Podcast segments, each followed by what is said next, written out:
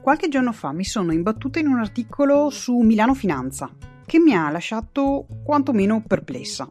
Nell'articolo erano riportati dei dati dall'IVASS, che è l'Istituto per la Vigilanza sulle Assicurazioni, e si presentavano dei dati riferiti al 2018. Nel 2018 si scriveva che gli italiani hanno speso 107 miliardi di euro in giochi e lotterie legali, tra parentesi più del doppio rispetto a 10 anni fa. Mentre sempre nello stesso anno, per le polizze danni, che non si riferiscono ai danni dell'auto ma ad altri, alla persona, alla casa eccetera, gli italiani hanno speso 17 miliardi. Praticamente 107 miliardi per le lotterie e 17 per proteggersi da dei danni gravi. Allora, per curiosità, sono andata a cercarmi la probabilità di vincere al Superenalotto e ho scoperto che è una su un poco meno di 623 milioni. Adesso, tu che hai magari famiglia come me, hai dei figli minorenni, sai quante possibilità ci sono di passare a miglior vita facendo tutte le corna del mondo, lo sappiamo, ma sai quante possibilità ci sono che questo capiti in un incidente d'auto? Una su 90. Cioè non 623 milioni, una su 90.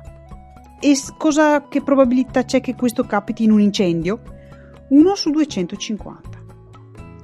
Adesso, sappiamo bene che gli italiani sono molto fatalisti, scaramantici, e per questo sono sottoassicurati.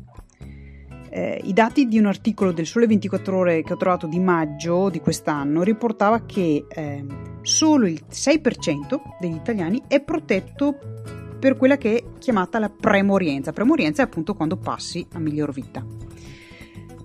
Come percentuali si va un po' meglio se si parla di chi si assicura per l'invalidità da infortuni, perché abbiamo un 24%, però con coperture molto limitate. Ad esempio, per quanto riguarda la malattia, solo il 4%.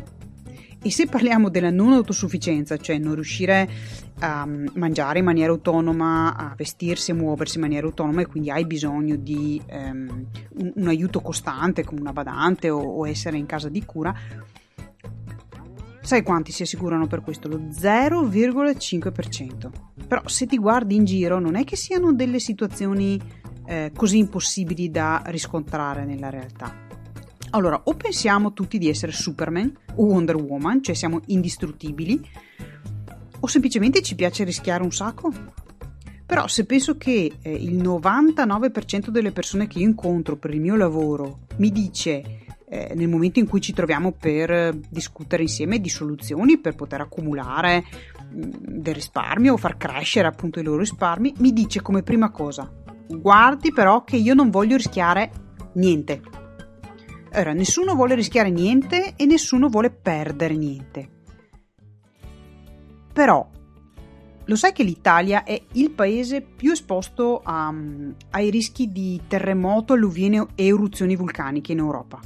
Nonostante questo, solo meno di 3 case su 100 sono protette da assicurazione per le catastrofi naturali. Ma a me viene anche il dubbio che quelli che hanno un'assicurazione pensino di essere protetti un po' da tutto, però se andassero a verificare quelle che sono proprio le clausole, le esclusioni, potrebbero avere delle sorprese abbastanza sgradite. Questo è un passaggio molto importante.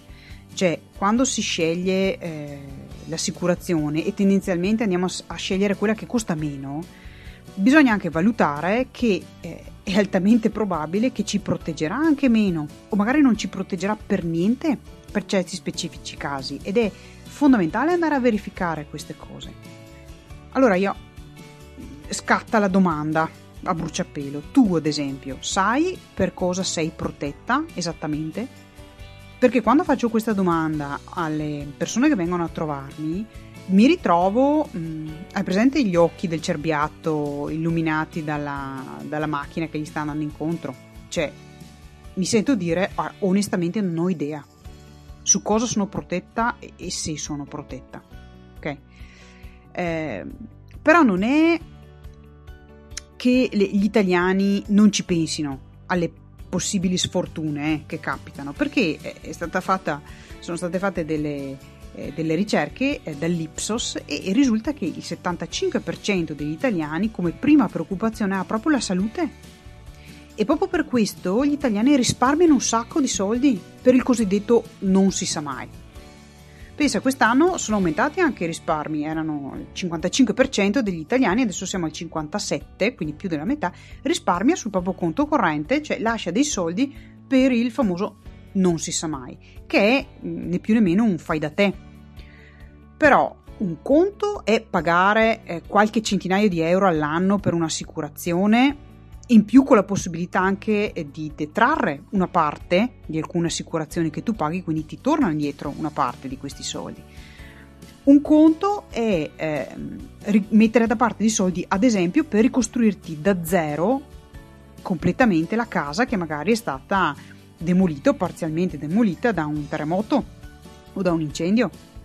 Oppure un altro conto è riuscire ad accumulare abbastanza soldi per poter pagare per X anni una badante a tempo pieno, perché adesso ti serve, a te o a qualcuno della tua famiglia serve un supporto continuativo.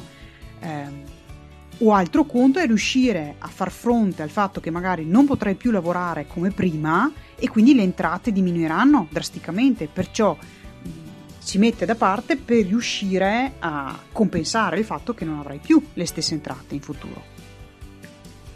Sono due cose completamente diverse, cioè il valore di quello che spendi spostando il rischio da un'assicurazione e quello che dovresti mettere da parte per conto tuo, non c'è paragone a livello di scala.